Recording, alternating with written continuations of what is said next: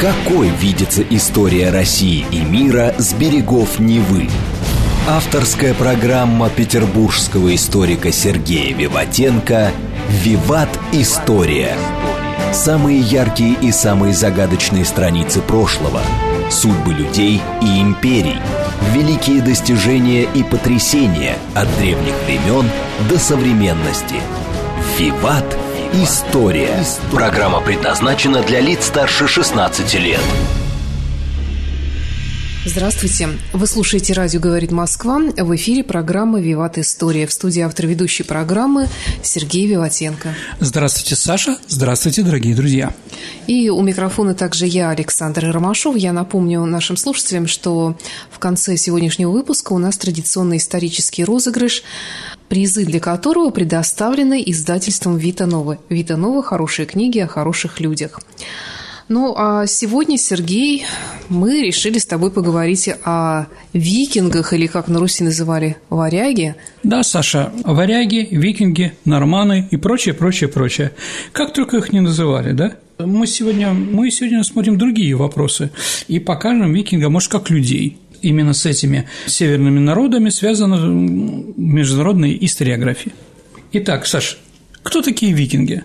Ну, или варяги, или норманы – ну, я не знаю, как э, норманы, если оно, если то же самое, что викинги, то это моряки, северные люди, жители э, Скандинавии, Исландии. Саша, ты будешь смеяться, норман так и переводится, северный человек. Да. Действительно, язык германский. Проживали в Скандинавии. Ядро этих людей – это вот как мы, простые люди, об этом говорим, да?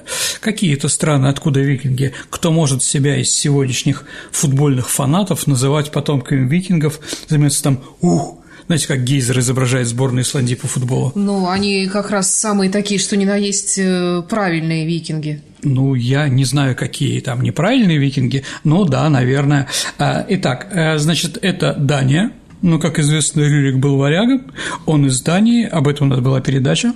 Швеция, Норвегия, да? Потом уже идет Исландия, возможно, Фарерские острова, ну, еще что-то кто-то туда прибавит. В принципе, вот три. Э, три страны, которые с гордостью, четыре, которые могут говорить «мы викинги». Если хотят, конечно, говорить.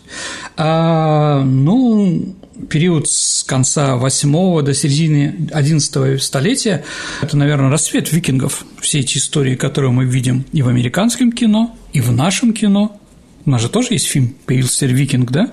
А вот, правда, там не про это, да, ну, а фильм «Викинги» а, с, с фондой, фондой старшим, да, угу. или кто там, Кир Доглас, по-моему, еще играл, да, и достаточно известен, дети смотрели, там «Один пошли нам северный ветер». А где они жили?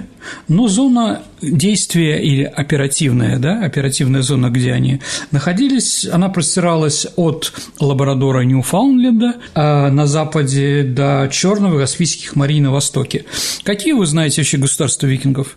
Ну, например, Нормандия во Франции, угу. да, а дальше это королевство обеих Сицилий, то есть Неаполь была столицей государства викингов, ну, например. Я об этом не знала. Да. Некоторые историки, еще раз, некоторые историки считают, что в начале Киевская Русь тоже была государством викингов. Ну, понятно почему. Ну, а, что сами Русь – это тоже викинги вроде как. Грибцы. Вроде есть такое мнение, да, что угу. именно этот термин вполне возможно. Да, родцы – да, Ротси, по-моему, это шведы по-фински. Еще раз, я могу и ошибаться, дорогие друзья. А, да, викинги служили э, византийскому императору, была личная его охрана, там ярлы так называемые, да. А, вот, и много их в разных мест. Ну, каждый третий город, эм, населенный пункт э, в Англии или в Шотландии – это города, которые основали викинги. А чтобы понять, город викинский или варяжский или английский, или англосаксонский, да, очень просто. В конце должно быть би. Дерби, угу. регби, би или бю, да, хаммер бю, например, есть такой, да, несбю, писатель современный, да, бю – это населенный пункт, да, именно варяжский. Варяги не хотели селиться вместе с англосаксами, чтобы не получить ножом в спину ночью там, да, поэтому они жили отдельно, поэтому столько вот и появились эти самые би. В чем же проблемы? Вот меня как историка или историков, которые занимаются этим, да? Ну, во-первых, викинги практически не оставили себе письменных свидетельств. То, что мы знаем о них, это из других дурных, ну, не дурных источников, но субъективных. И все предположения о них мы можем преимущественно основываться только на археологических находках и больше ничего. Что раскопали, потому что уж очень субъективны эти источники. Понятно, что когда они э, уничтожили монастырь, сожгли, и монахи грамотные пишут о них разные вещи такие. Но и даже вот те фейки сейчас модно слово фейк, да, которые мы говорим о викингах, они тоже, скажем так, для историков достаточно странные. Ну, давайте так, шлем с рогами. Но если мы говорим, да, это морские разбойники.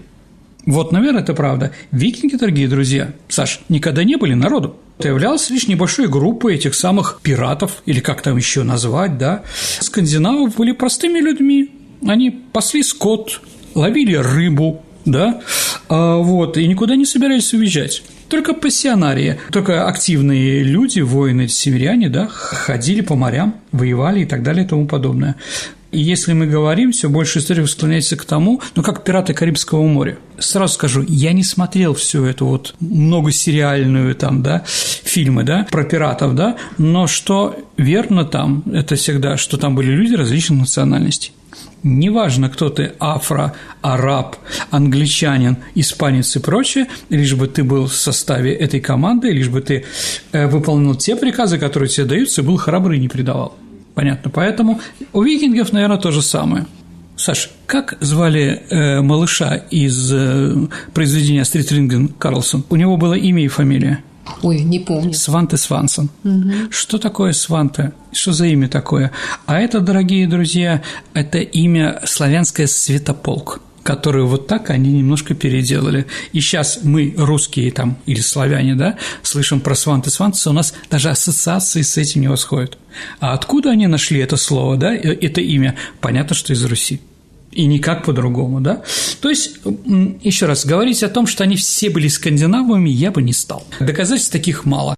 Весь XIX век, до этого викинги были разбойники, а в XIX веке они стали изображаться а предшественников норвежских колонистов, которые плывут за 3-9 морей, там основывают, возможно, даже христианскую религию. В общем, из них делали романтики, да? Ну и еще раз скажу, XIX век – это создание нацизма – всех этих расовых теорий, под которые викинги очень хорошо попадали, да, э, представление о высшей германской расе, подогреты этими, извините, примитивными научными теориями, да, эти теории были отвергнуты все, но все равно викинги остались. Особенно, я не знаю, там для белых расистов, если уж говорить, там, да, викинги такие положительные. А в современной культуре понятие «викинг» – житель Скандинавии – есть кровь викингов, ДНК викингов, наши предки викинги, и имя викинг тоже есть. Ну что там в нашей культуре, да, викинг – это легкий на подъем человек, да, пассионарий, да, абсолютно верно. Да, вообще само слово «викинг», Саш, если мы говорим, появилось тоже в XIX веке. А в IX веке, когда набеги викингов распроделились по всем странам, их так не называли. Ну, еще раз, норманы, варяги, русы, да, мажи, женти, погани, пираты. А в английском языке э, в то время понимают слово «даны». Даны – это, ну, в смысле, голландцы, датчане, дач, да? А варяг – это определенный человек, приплывающий на корабле. Люди на лодках. Об этих лодках мы еще тоже с вами поговорим. В современном английском языке ученые установили, слово «викинг» появляется только в 1807 году. То есть, да, это новое слово, поэтому не все понятно. То, что у нас есть какие-то штампы, верные они, неверные, Саша, это такой большой вопрос и спорный, да? Да еще доказательств нет, что простые крестьяне или рыбаки, о которых мы говорили, себя так называли. Нет, конечно. И слово «викинг», оно встречается, конечно, оно встречается. А откуда пришло? Ну, давайте об этом поговорим. Ну, самое распространенное – это слово «вик», Вик – это просто залив. Люди на заливы дает понять, что викинги были морские разбойники. По другой гипотезе, а Вик соответствует латинскому «викус», означающий торговый город. Ну, тоже может быть. Никто не знает вообще, какая из гипотез верна, откуда произошли, сказать не можем. Жизнь, конечно, около полярного круга была тяжелым испытанием это понятно. Скупая растительность не позволяла насытить желудки, люди зависели от рыболовства, и они отправлялись в море, в темноту, где не было видно берега, ну, чтобы прокормиться, да. Наверное, с этого началась история викингов, когда рыбаки приручили дракары, корабли, да, когда они стали свободно ориентироваться в море, и вот тогда, наверное, появились контакты уже с миром и с соседями и так далее. Но долгое время считалось, что экспансия викингов началась из-за роста населения. Что для двух миллионов человек, которые проживали в 8-9 веке в Скандинавии, э, Скандинавия была слишком мала, да, то есть всегда Скандинавия была не резиновая, даже сейчас определенно. Ну, наоборот, там густота населения это как раз на северных частях не такая уж и великая. Конечно, нет, где можно прокормиться с кона, где например. Можно прокормиться да. южная часть, угу, да. Да. Но у них были еще законы о наследстве, только старший брат получал все хозяйство, ну, мельницу, да, а последний получал кота.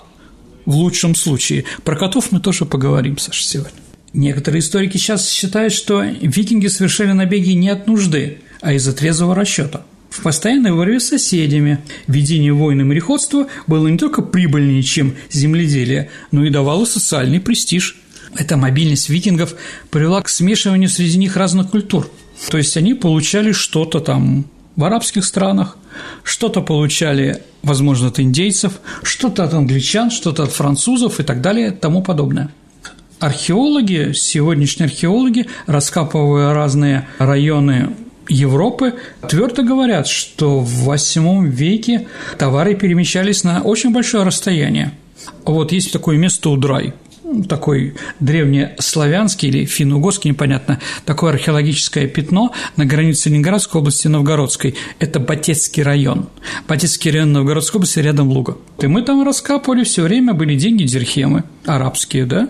А дальше каури часто встречаются. Помните, когда мы говорили с вами про Новгород, мы говорили, что главные гребни для женщин делали из самшита, да, который не растет у нас в принципе. У викингов вообще, у жителей Скандинавии, у них не было своих денег, а они поэтому использовали все, что им попадалось. Ну да, у нас тоже не было своих денег. Да? Абсолютно. Но еще раз, что такое деньги сложно, особенно когда ты умираешь с голода, да, не всегда ты можешь получить продукты за какие-то кругляки из серебра, потом на них написано черт что, извините, да?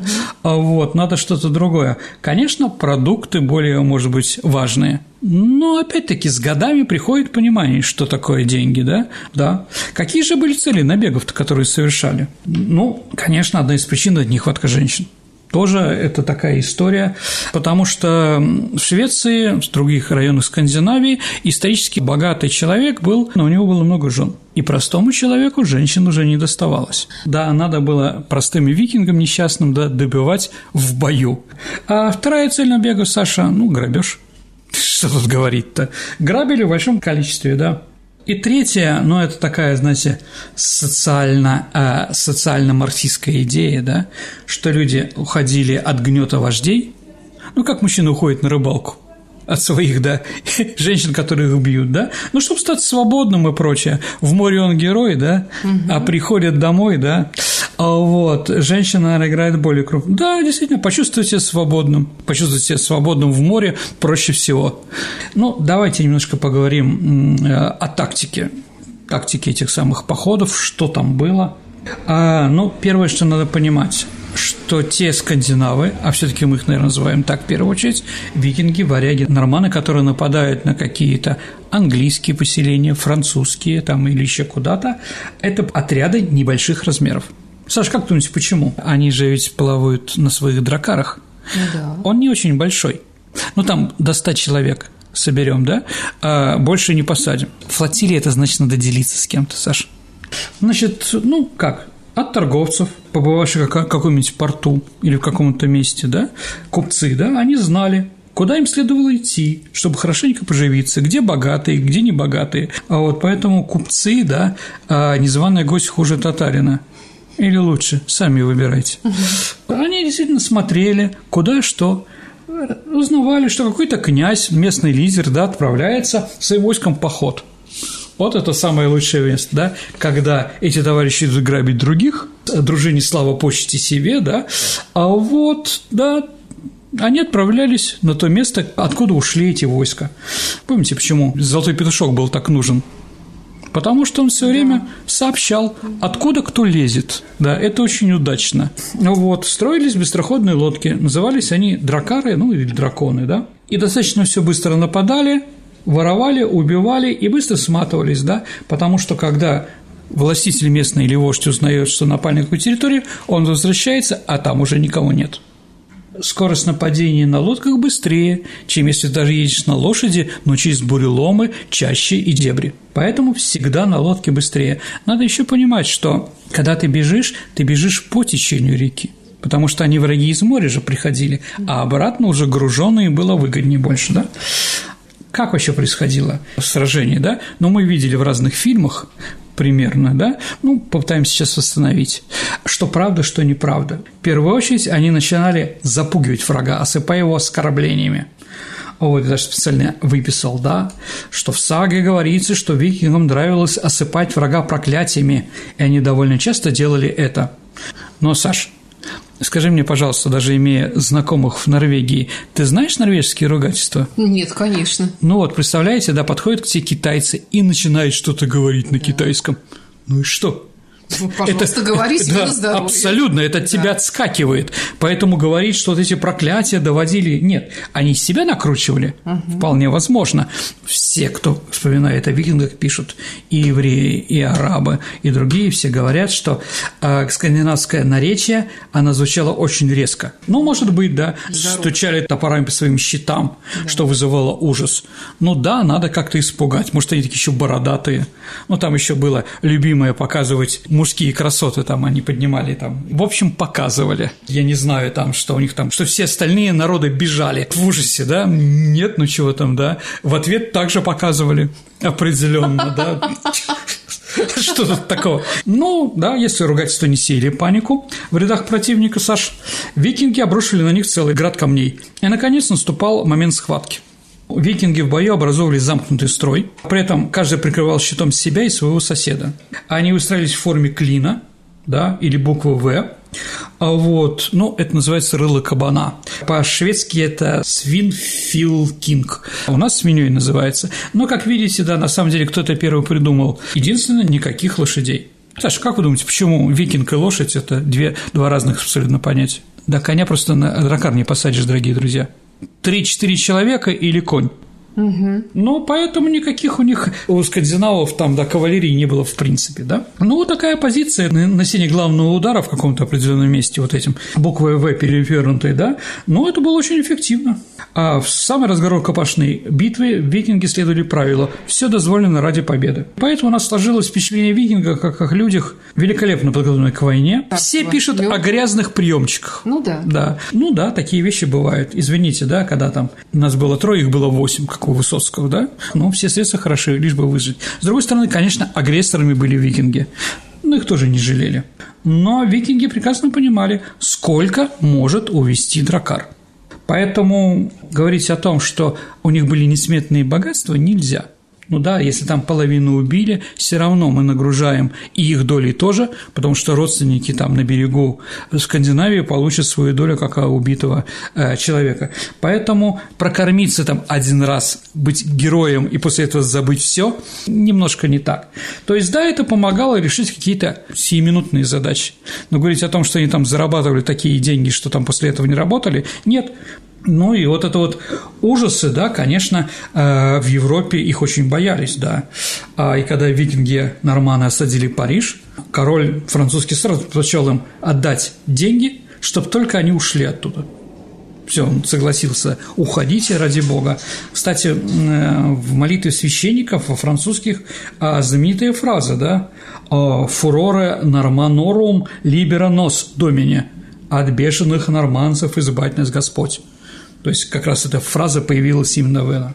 А несмотря на то, что большинство своем они были, конечно, крестьяне, их храбрость в бою объясняется условиями, в которых они воспитывались. К тому же религия норманов. Скандинавские воины могли попасть в Альхалу, в рай викингов, если они геройко сражались, если в руках у них был меч. Да, почетная смерть. Угу, они да, попадают да. в царство мертвых. Э, Конечно. И еще не показывают страха перед врагами. Для викингов судьба и день их смерти были предначертаны заранее – и зная, что они умрут только тогда, когда будет угодно богам, они предпочитали погибнуть героически, чтобы попасть в Альхалу, место равнозначно христианскому раю. Ну, где-то вот так вот. Но этот образ жизни отличался от менталитета христиан, сто процентов, но они христианами не были. Это объясняет, конечно, почему в Европе так не понимали и боялись их, да, потому что другой менталитет. Со славянами проще. Викинги, еще одна из вещей таких, почему они побеждали, почему у них такой менталитет, да, а, они э, знали, что каждый человек, будь то солдат или нет, их так обучали, может в какой-то момент стать своим врагом. Нападем мы, не нападем, это еще. Но превентивные удары без объявления войны, ну, скрыто, ну, можно сказать, подло, да? Для них это было нормально. Для них это было нормально, для других нет. Дальше что мы можем сказать, да? Что неправда, да? Что викинги всегда стремились к столкновению с врагом. Но это, конечно, ерунда полная, потому что если врага больше, если он сильный, ну, надо просто отойти. Поэтому я думаю, что викинги, наверное, этим не занимались. И они предпочитали вместо войны, как мы уже сказали про Париж, да, получать деньги, да. Дань называлась по-викингски «дани гельт». Поэтому слово «дань» возможно, а слово «таньга» – «деньги» Ну, давайте сейчас поговорим о берсерках, о том, что вы сейчас вы пытаетесь все время, Саша, говорить про мухоморы. Да? Угу. Берсерки – это, Саша, элитные войны, полубезумный агрессор такой, в слепой ярости бьющий всех, кто боится под руку, и что именно они определили победу или поражение в бою. Знаете, нормальные вот, современные ученые ставят вообще вопрос, как это переводить да? потому что есть языковеды, которые занимаются скандинавскими языками, говорят, что берсерк, да, второй слог означает рубашка или доспехи. А вот с первого слова «бер» можно перевести как «медведь», «берлин», «берлога», да, а так и перевелось «бес». То есть, в основном у нас побеждает то, что они были без рубашки, то есть голые скакали. А другие говорят наоборот – Многие историки сейчас склоняются наоборот. Они были одеты, рубашки медведя, да? Они были одеты в медвежьи шкуры. Потому что медвежья шкура, она очень твердая, и какой-то удар эту шкуру можно не пробить. Поэтому, еще раз, как на это смотреть? Ну вот, на объяснение, что не медвежья шкура, конечно, для XIX века, а XIX века это было начало всех этих историй про викингов, конечно, касалось историков банальные, поэтому интереснее голые подмухоморщики, да все эти северяне перед боем впадали в транс, производящий на всех непосвященных устрашающее впечатление. Якобы, вот как это описано, якобы воин дрожал всем телом, начинал выть как волк, пускать пену изо рта и принимать грызть края своих щитов, как собаки. А вот, поэтому шведский ну, ученый, давайте так, теолог, да, он был богослов, наверное, Эдман в 1784 году сказал, что это происходит от того, что на них влияли психоактивные вещества, психотропные, Откуда они брали? Из мухоморов. Так вот, дорогие друзья, скажу, что в 50-е годы 20 века в штате Огайо психолог и врач одной из тюрем пенитенциарной системы США а, решил проверить на заключенных действия мухоморов. Да. Он проводил исследования, кормил, ну тогда это было возможно, вот, а потом смотрел, что с ними э, происходит. И вот этот ученый приходит к одному выводу что поедание мухоморов перед войной ни к чему хорошему не приводит. У них дрожат руки, ухудшается зрение. То есть во время войны это смерти подобно. А, значит, э, ты молодой солдат, да, молодой викинг, а рядом с тобой это самый берсерк, который при тебе поедает мухоморы, да, а потом идет в бой еле волочимся мечом, там непонятно что. Глядя на это все, говорю, я лучше сам пойду. Ну, может, они просто не умеют их готовить? Саша, обязательно научи, да, обязательно научи скандинавов готовить мухоморы. Если, дорогие друзья, у вас тоже есть рецепты по мухоморам, присылайте, это нормально. Теперь про оружие. Чем были вооружены, Саша? Какие у тебя ассоциации? Ой, топор, молот Тора. Молот Тора, Копье. да. Копье. Что еще? Меч скандинавский, Меч, да. да. Вот, все правильно. Итак, вообще предметы, которые обнаружены археологами в могилах-фитингах, да, ну, по-другому ничего не найти, а, свидетельствуют о том, что они при выборе оружия действовали прагматично. Им надо было, чтобы оно было простым и надежным. И обычным это были то, что вы перечислили, наверное, еще и луки. Французские археологи, которые занимаются средними, ранее средними веками, да, раскопали могилы викингов, а они практически были все безоружны. не было ни шлемов, ни доспехов, ни щитов, а одни лишь дубины или другое примитивное оружие. То есть у многих людей да, не было профессионального вооружения. Ну вот э, среди, среди казаков Запорожской сечи а были такие дайнеки или дайнеги – это казаки с дубинами. Это о чем говорит? Это говорит о том, что у всех не было еще такого вооружения. Но главное, конечно, главная боевая единица, те их изображают, где что-то находят, это, конечно, топор. Топор, Саша, это очень страшное оружие с широким лезвием до 30 сантиметров. И вот это вот топор полукруглый, да, назывался «зияющий железной пастью, раскрывающий рот против врага». Сергей, я предлагаю прерваться на несколько минут, а потом мы продолжим наш рассказ о викингах. Хорошо. Какой видится история России и мира с берегов Невы? Авторская программа петербургского историка Сергея Виватенко «Виват. История». История. Вы слушаете «Радио говорит Москва». Это программа «Виват История». У микрофона по-прежнему автор ведущей программы «Историк» Сергей Виватенко и я, Александра Ромашова. Продолжаем программу. Мы говорим про северных воинов, варягов, викингов, норманов вожди подкрепляют свою харизму, то, что они герои, да, что они руководители, всегда первыми шли в бой и державшись себе широкий топор, да, как там у скандинавов написано, князь сомкнул руки на рукояти, и хель так он назвал топор. То есть каждое оружие имело свое имя, ну, как Дюриндаль, например, mm-hmm. помните, там, да, и принялся рубить бледные черепа. Ну, это эпос о норвежском короле Харальде Суровом, да. Вот, там еще такая фраза командиру гвардии варягов Константинополе. Значит, это вот ярлы эти говорили, что сейчас враги будут целовать тонкий рот топора. Ну, вот такое вот, да. А меч очень, э, скажем так, при том, ну, вот знаменитые мечи скандинавские называется Ульфберт, да, это всегда олицетворение власти и статуса. Кто имеет меч, имеет определенный статус. Это было всегда. А вот когда современные археологи, ученые, исследователи сделали химический анализ этих из чего они были сделаны, то оказалось, что практически у всей элиты были не шведские топоры, хотя у них руды были всегда много, да, а все они были сделаны в Германии, в берегу Рейна, или во франкских областях. А франки все разными законами запрещали, чтобы топоры и мечи уходили налево какие-то страны. Но скандинавы как-то находили для себя какие-то такие обходы таможня, да, и у многих были, да.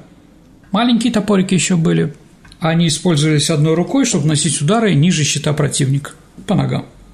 Метательные топоры, да, которые бросались в уровень издалека. Они были не слишком большие и всегда носились скандинавами за поясом. Луки. В фильмах о викингах луков нет. Луки у врагов, да? Но у них тоже, да. Они побеждали не только своих врагов, варяги рукопашные, но поражали их из луков. Главным характеристиком луков викингов было то, что стреляли с них с высоты пояса, они поднимали его до, до глаз, да, для того, чтобы стрелять близкого расстояния врага. То есть, когда он там бежит или уже готов, то есть, они же вытаскивают луки и стреляют там, ну, сколько там, 3-4 выстрела сделали, да, ну и при том, извините, если ты идешь на войну через лес и прочее, тебе надо чем-то кормиться. И луками, конечно, во время охоты можешь что-то убить. А извините, а с мечом бегать там за уткой? Да, и, кстати, стрелы у них были с разными наконечниками. Очень тонкие предназначались в тело, а, если человек вооружен кольчугой. Другие были сделаны так, чтобы невозможно было вытащить после нападения. То есть они как елка, да, то есть да. сталкиваешься, а потом вытаскиваешь это больше там, да. Вот, то есть они были разные. Ну, конечно, мечи, да, давайте поговорим о мечах. Их было мало. А меч викинга – это разновидность римского меча «Гладиус». Длина клинка 90 сантиметров. Это мало, дорогие друзья. Если вы видели когда-нибудь эти мечи, вы сразу поймете, да? А его держали одной рукой, двуручных у шведов не было но не видел я никогда. Ну и, пример, он весил 1 килограмм, килограмм 200 грамм, то есть он был достаточно легким. То есть это оружие ближнего боя. Кольчуга. Кольчуга, Саша, проблема, потому что если ты едешь на лошади, то вес кольчуги ты не замечаешь. Только конь замечает. Но скандинавов не было, да? Поэтому они на себе это таскали. Извините, это тяжело. Это затрудняет пехотинцу, пешему воину затрудняет движение. А так как они все время совершали молниеносные набеги, им нужна была свобода передвижения. Они нападали в основном на беззащитные поселения. То есть не ждали ответочки, как говорят в некоторых вещах, да? Ну и еще, если ты на корабле упадешь с кольчугой за борт, то ты уже не выплывешь никак. Понимаете, да? Поэтому кольчуги было мало. Щит. Ну, диаметр щита составлял примерно 1 метр – он был сделан из сосны, а и сверху был покрыт э, свиной кожей очень активно викинг действовал, действовал во время рукопашного боя мечом, да? То есть он не только бил топором там или мечом, но он еще активно бил левой рукой щитом тоже врага. И он всегда у него был около глаз. Потому что действительно, это я тоже видел, если находим какой-то остаток щита, то верх, конечно, немножко побитый, спарапан. Грызли они его тоже, все таки доводили себя. Другой характерный чертой викингов, поскольку они были в основном крестьяне, у них было только то оружие, то за которое они могли заплатить. И поэтому, когда они организовывались в банд формирования, то не было как у других. С левой стороны станут наши лучники – а впереди фехтовальщики, с той стороны копьеносцы нет. Что у кого собралось, вот они в одну кучу, это, ну, 100-200 человек – это мало, да, и вперед. Лидер, конечно, был, он впереди был, не на лихом коне, но с криком каким-то бежал, с топором. Но то, что у них не было разделения на э, воинские какие-то подразделения, лучников и так далее. Можно сказать, что викинги вооружались в соответствии с своим статусом. Самая известная борьба викингов – это, конечно, борьба за Англию. 793 год – главное нападение викингов на Британские острова. Превосходство викингов по сравнению с другими народами еще на большой скорости. Великобритания – это остров, и поэтому на корабле можно быстрее проехать да, и зайти в тыл, чем пехотинцы, которые там бегают. Э, викинги собрали войско до 3000 человек. Для них это очень много. То есть это было не один корабль, а много, и вот у них была цель захватить. Викингов прекрасно работала разведка. Эта разведка имела еще шанс, э, скажем, цели, да, обнаружить слабые места обороны. Ну, так был заволен город Йорк. Это на севере, я думаю, что знаете, да. А при попытке вернуть э, город английский король англосаксов Элла был взят в плен и жестоко казнен. Саша, извини, но я как бы расскажу, как это было, чтобы понять, кто такие викинги. У него вытащили снаружи сначала позвоночник, разделили ребра, раздвинули их, как крылья птицы, после чего тело было использовано как мишень. Ну, в это время самому главному англосаксу в то время был Альфред, который стал великий, было 23 года. И вот он организовал сопротивление. У него было только 100 человек, но он начал заниматься партизанскими отрядами. Во-первых, он знал свою территорию, знал болота, в которых он прятался. И самая главная тактика. Какое э, главное оружие у английских воинов среднего века, Саша? луки, потом арбалеты появились, да? Так вот это при Альфреде. Так вот, а, именно при нем главная боевая единица стали луки. Почему? А потому что, чтобы скандинавов стрелять с большого расстояния. Вот и с одной стороны болото, они с другой стороны. Вы ругаетесь, они еще там все что-то показывают, а в это время они вытаскивают свои луки, которых уж у скандинавов на такое длительное расстояние не было, да, и убивают. Это вот было ноу-хау англичан, которые им всегда пользовались. Ну и в ответ был знак средний палец, да, показывали вверх. А, ну, как бы… Кто кому показывал? Ну, англичане показывали. А, это, то есть это, их изобретение. Да, это английское изобретение. Оно означает, что есть палец, которым я могу э, натянуть, э, натянуть лук и тебя добить на расстоянии, да. Вот оно как. Да, это потом уже по-другому, да. Дипломатией, хитрыми вещами Альфред заставил скандинавов уйти. Получил название Великий, и его династия правила, пока не пришли другие скандинавы. Вильгельм Завоеватель, норманы так называемые, да из Нормандии, и не захватили. все таки дорогие друзья, норманы Великобританию захватили. Да, это сто процентов, и, конечно, у Вальтера Скотта мы это встречаем, да. Робин Гуд воюет против Буагильбера, там, или еще кого-то, да, то есть англосаксы воевали против норманов. Норманы стали руководителями. Давайте поговорим теперь о внешности викингов. Это тоже важно, да. Ну, Викинги, Саша, очень заботились о своей внешности. Да. Археологи при раскопках не раз находили пинцеты, расчесочки, приспособление чистки ногтей и зубочистки. Что там у немцев такое найти было просто невозможно, да? А в тысячном году а, еврейский купец Аль-Тартуси приехал в город Хадебю на севере Германии, и он описал, он увидел, что мужчины и женщины красят глаза. То есть скандинавы красили глаза – такой богослов Алкуин Йорский критиковал королевский двор Нортумбии за то, что там подражали одеяниям и прическам викингов. Это не по-христиански, писал Алкуин. И в основном самое главное, что вот, тошнило, что викинги были чистоплотные, хорошо причесанными сердцеедами. Потому что каждый день они расчесывали волосы, ходили в нарядной одежде, и каждую субботу, знаешь, Саша, что они делали? Мылись. Да. Как это христианину вообще, да? Вот. Дальше еще археологи обнаруживают в этот период у викингов узоры на зубах. И считали, что это красивее что так может добиться расположения дамы. Мне, если честно, было обратное представление да. о их э, внешности и гигиене. Mm-hmm. Ну вот, борозды выпиливали на зубах. Но для чего эти борозды? Да, они заполнялись воском или жиром, смешанные с красками, и эти узоры были хорошо видны, когда человек улыбался. С другой стороны, тоже свой-чужой, Саш. Понятно, да? Вот, ну теперь немножко о жестком поговорим, да? Они приносили жертву богам детей. Эпоха викингов с точки зрения современного человека, она была полна насилий. Человеческие жертвоприношения занимали центральное место в религиозных ритуалах викингов – а самые шокирующие находки стали остатки, например, вот под Копенгагеном, Троллиборг есть такое место, да, археологическое, да, где были найдены принесенные жертвы дети от 4 до 7 лет. Их а, обнаружили в месте, где отправляли культ определенный, да. А, человек был лучшим подношением богам, считали скандинавы, а дети, возможно, считались наиболее действенной жертвой. Ученые долго не хотели об этом говорить, но сейчас все больше и больше как бы поднимают эти вопросы. Потому что человеческие жертвы плохо согласуются с современными представлениями о викингах, как носителей культуры, первооткрывателях, изобретателях. А в общем, они не жесткие насильники и убийцы, да? Опять-таки, как к немцам относиться, дорогие друзья, да? Вроде и Бах, и Гёте, и Бетховен, и еще кто-то, но да, с 39 по 45 год, они показали другие свои черты характера.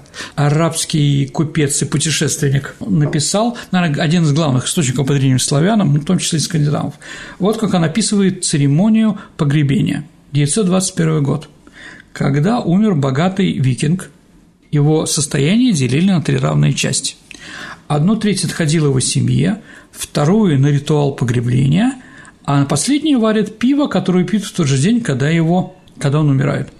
Когда умер вождь, у рабынь, у женщин этого вождя спрашивали, кто из вас хочет умереть с ним? Одна отвечает «я». Сама выбирала или как бы, да, непонятно, ну вот, да, выбирала. После этого, как пишет Эйфадлан, эту женщину отвели в шатер умершего вождя, после чего ее казнили. Судя по всему, викинги любили музыку. Любили, не любили, непонятно. Но среди их могил найдены музыкальные инструменты. Это флейта пана, музыкальные рожки из коровьих зубов и костяные флейты. А недавно в Дании были найдены фрагменты сложно устроенной лиры. Ну, как-то вот играли, да? Но вот песни викингов, я уже говорил, еще раз повторю, нравились далеко не каждому. Римский император Юлий Апостат в IV э, веке нашей эры сравнил песни скандинавов с вороньим карканьем. Звуки, вылетающие из глоток, напоминали лай собак, только еще более зверские – ну, у них и язык такой, я же тебе говорила, что датский язык многие сейчас воспринимают как болезнь горла. Ну, на самом деле, знаете, да, чем отличается датский язык от шведского? А датчане тоже говорят на шведском, но у них во рту раскаленная картошка. Вполне возможно, что мы говорим с тобой, Саша, об одном и том же. Да. Да. Вот такие викинги, вот такие варяги. Еще раз, четыре века они были очень пассионарные, очень активные, а потом или слились с населением, или их вырезали, да, самых активных все таки пассионарных, да. Вот такие викинги. Я думаю, дорогие друзья, вам было интересно познакомиться с этим ну, народом нет, ну, скажем так, с группой людей, которые так себя называли с 9 по 11 век Спасибо. Ну а теперь мы переходим к нашей постоянной рубрике «Ответы на ваши исторические вопросы», которые, я напомню, вы можете нам отправлять по электронному адресу радио Виват собака Mail.ru либо оставлять в нашей группе ВКонтакте. Прямо там есть форма для того, чтобы вы могли задать вопрос, либо в личном сообщении Сергея Виватенко, либо мне Александре Ромашовой. Я все вопросы стараюсь собирать и использовать их в программе. Вопрос от Светланы. Э, хотелось бы послушать о том, чем русское крепостное право отличается от европейского и его влияние на менталитет и наоборот. Давайте так, я сейчас тоже готовлю передачу о истории крестьянства российского. Думаю, там скажу. Но если там пару слов, а, пара фраз, то, наверное, скажем так, в Европе было меньше наказаний для простого человека – чем в России. В России помещик не мог делать только две вещи – с крестьянином убивать и продавать за границу. Все остальное мог. И там было больше оброка, чем барщины. А так везде было, в общем феодализм практически одинаков. Вопрос от Константина Жигунова. Сейчас в книжных магазинах можно встретить книгу под названием «Веды». Читал в интернете, что все это подделка, охотно в это верю. Но зачем нужно это было создавать? Там есть ссылки на такое произведение русской литературы, как «Слово о полку Игорю», где упоминаются русские боги – Баян. Возникает вопрос, каковы корни русских богов, которым наши предки поклонялись еще в XI веке. Расскажите, пожалуйста, подробнее. Где вообще можно почитать о русских богах? Хотелось бы почитать литературу наподобие Джона Норрича «История Византии», то есть, чтобы это была научно-популярная литература. Честно, мне было сложно читать Острогорского «История византийского государства». Вот такой вопрос, Сергей. А, ну, несколько вопросов. Давайте так. Честно, я практически не читаю научно-популярную литературу, потому что я получаю массу удовольствия от настоящих исторических работ научных, да. А если у человека еще писательский дар, то вообще хорошо. Вот, поэтому научно-популярная литература, ну, она должна быть, ну, я, к сожалению, к ней далек. Э, давайте так, э, если про Византию говорить, есть почитайте произведения Курбатова. Это ученый из Санкт-Петербургского университета, и он вот про Византию писал очень хорошее произведение. Думаю, вам интересно. А так, конечно, почитайте лучшие источники, почитайте анекдоты Льва Дьякона. Думаю, что они много вам расскажут. Теперь насчет того про веды. Ну да, веды не считаются научным произведением. А почему их придумали, ну не знаю. Кому-то, видимо, было это интересно, или наоборот, было скучно ничем заняться. Поэтому достаточно сложно. Каким богам верили наши предки славянские? Я сделаю передачу про язычество, там, я думаю, про это расскажу. Следующий вопрос от Петра Большакова. А где найти результаты последней переписи населения Российской империи? И еще можно ли восстановить имя моего прапрадеда и как? Но если вы знаете имя отчество вашего прадеда, то тогда э, имя вашего прапрадеда, да, это отчество вашего прадеда простого. Ну вот, но если, ну, в принципе, в принципе, сейчас это большой бизнес. Очень многие люди сейчас пытаются, да, после советского периода пытаются найти свои корни, понять, откуда они и кто. А, и поэтому есть очень много разных организаций фирм, которые задорого вам найдут ваших предков. Если он самостоятельно, здесь тоже есть трудности. Некоторые архивы пускают человека, только если он кандидат наук или имеет историческое образование. Некоторых не пускают, да, поэтому сложно. Ну, вот, например, как искать, да? Надо понять, где жили ваши предки, и там в областном или районном архиве обязательно посмотреть документы переписи населения 1896 года. То есть это есть, и найти это достаточно просто. А дальше, если ваш предок железнодорожник, ищите в архивах Министерства путей сообщений. Оно очень широкое, и там очень много разных документов вы можете найти. Вот, наверное, это первые шаги. Сначала понять, кого вы ищете, потом понять, где искать, где он жил, да, и попытайтесь сделать, да, какой-то первый шаг. Если не получится, пишите, я вам подскажу дальнейшую логистику. Вопрос от Макса. Э, хотелось бы услышать про увеселительные мероприятия в Древней Руси, Петровские времена, балы в век просвещения и прочее. Как проходили, что пили, ели, кто участвовал, какая музыка играла. Слушайте, ну, на самом деле, возможно, я это сделаю передачу, надо посмотреть про что. Единственное, могу сказать, что сейчас вышла монография, в которой я как раз по гостеприимству и ательерству – ну, по истории принятия гостей в Санкт-Петербурге и, скажем так, историю гостиничного дела. И я там пишу как раз, написал вступление, место вступления про гостеприимство при Петре Первом Посмотрите, там много написано, что пили, как пили, где ели и что после этого с ними было. На самом деле, если мы говорим про Петра I, конечно, он считал, что надо, чтобы человек выпил, тогда он будет лучше относиться. Пили много. Единственное, могу сказать, что, конечно, водка тогда была только 17 градусов, а не 40, поэтому, наверное, можно было пить, например, в летнем саду, люди гуляют, а, значит, потом неожиданно армия оцепляет с четырех сторон летний сад, Туда входит царь, а за ним идет, значит, два гренадера, которые несут громадный жбан, э, бочку такую, да, возможно, на колесах с самогоном или водкой, чем-то еще, и ковшик. И каждому, кого он встречают, да, предлагает выпить за здоровье государя императора. Все после этого лежали прямо там. В русских районах Санкт-Петербурга очень часто была такая знаменитая кулачная э, стенка на стенку, кулачная борьба.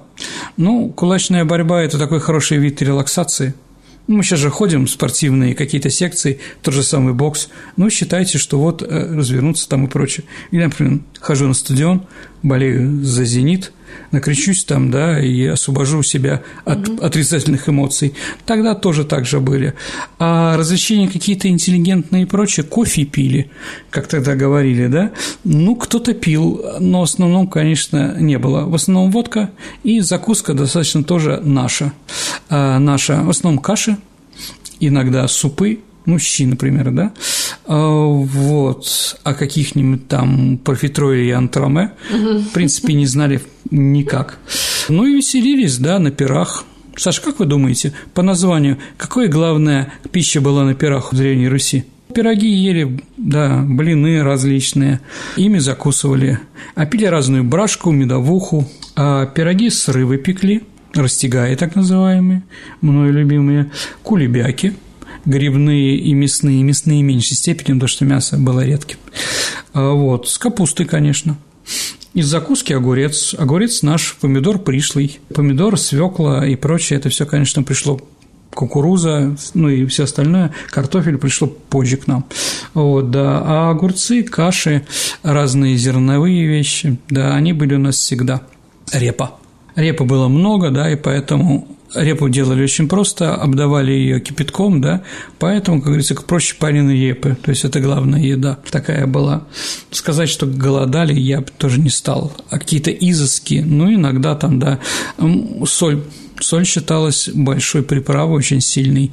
Перец и все остальное приходили к нам очень редко. И как вы думаете, Саша, по названию перец куда добавляли в первую очередь? Пряник. Ну, пряность от этого. Ну, да. А тогда пили что? Пиво. Пиво. Глагол «пить». Ну, достаточно все просто, и вот с того исторического момента и прошло. Еще раз, для нас, может быть, стол кажется каким-то постным и прочее, но то время главное выжить и поесть, да, ели вот такое. Вот если мясо, то полное животное, да, жарили, ну, как, как сейчас шавруму, то есть сначала один кусок поджарится, отрезает этот кусок, румянец уже следующий, да, ну, вот так вот и подавали. Следующий вопрос. Угу. Вадим Ступников просит рассказать, э, услышать твое мнение, Сергей, по поводу аварии на Чернобыльской атомной электростанции. Он пишет, что много шума вокруг нее стало из-за сериала. А поскольку наш слушатель доверяет твоему мнению, то хотел бы услышать об этом э, в историческом разрезе. Слушайте, я не физик-ядерщик. Я честно не могу честно сказать, что произошло. Есть решение комиссии, которое это четко сформулировало. Да, конечно, сейчас телесериал этот, да, а, Чернобыль, который идет по всему миру, да, я разговаривал с людьми, которые принимали участие в ликвидации угу. последствий. Они говорят, что многое правда. Но, конечно, то, что посылали там на смерть наших солдат, там, это, в общем-то, утрированные доказательств таких нет. Да, это была трагедия. Трагедия в техногенный век, такие могут случаться. Потому что, понятно, надо было проверить э, как работает атомная электростанция. Ну и это привело, к сожалению, тем потерям, к тому взрыву, который произошел. Тут еще недостаточно, потому что еще, например, другой наш слушатель Кирилл Кузнецов просит рассказать про судьбу Щербина или Легасова и вообще про историю атомной энергетики и аварии. Ну, гениальный ученый, а, член-корреспондент Академии наук, академик Легасов, да, молодой человек. Ну, там, по сравнению со всеми геронтологами, талантливый и прочее, сделал себе карьеру. Но вот после того, как он увидел, что произошло в Черноморской ГЭС, он застрелился. Это известный факт. Кого судили, объявили виновными, я то думаю, это политические процессы были в первую очередь. Ну, объявить кого-то там виноватым. Но виновата, наверное, все-таки система. Жалко, что так произошло, конечно. Ну, что делать, уже ничего не вернуть. Ну а теперь к нашей исторической викторине. Я напоминаю, что мы разыгрываем книги от издательства Вита Нова, прекрасные изданные книги. В прошлый раз у нас была программа про Рокоссовского. Да, мы просили назвать автора стихотворений э, «На смерть Сталина», где маршал двух стран рыдал да, на Красной площади во время похорон Иосифа Виссарионовича. Это стихотворение Исаковского. У нас есть правильные ответы, Саша? Да, у нас есть правильные ответы. Один из них – это Николай Викторов. Поздравляю Николая Викторова. А сегодня, дорогие друзья, у нас вопрос про скандинавов. Я думаю, он тоже достаточно простой. Итак, дорогие друзья, назовите композитора, в опере которого есть ария варяжского гостя – Хороший вопрос. Я напомню, что ваши ответы вы можете отправлять нам по электронному адресу радио Виват собака Mail.ru. Либо с нами очень легко связаться через нашу группу ВКонтакте, группа программы Виват История. Но большая просьба ваши ответы отправлять только в личном сообщении Сергею Виватенко, либо мне, Александре Ромашовой. Ну и на сегодня все. Спасибо. До встречи в эфире. До свидания, дорогие друзья. До новых встреч в эфире.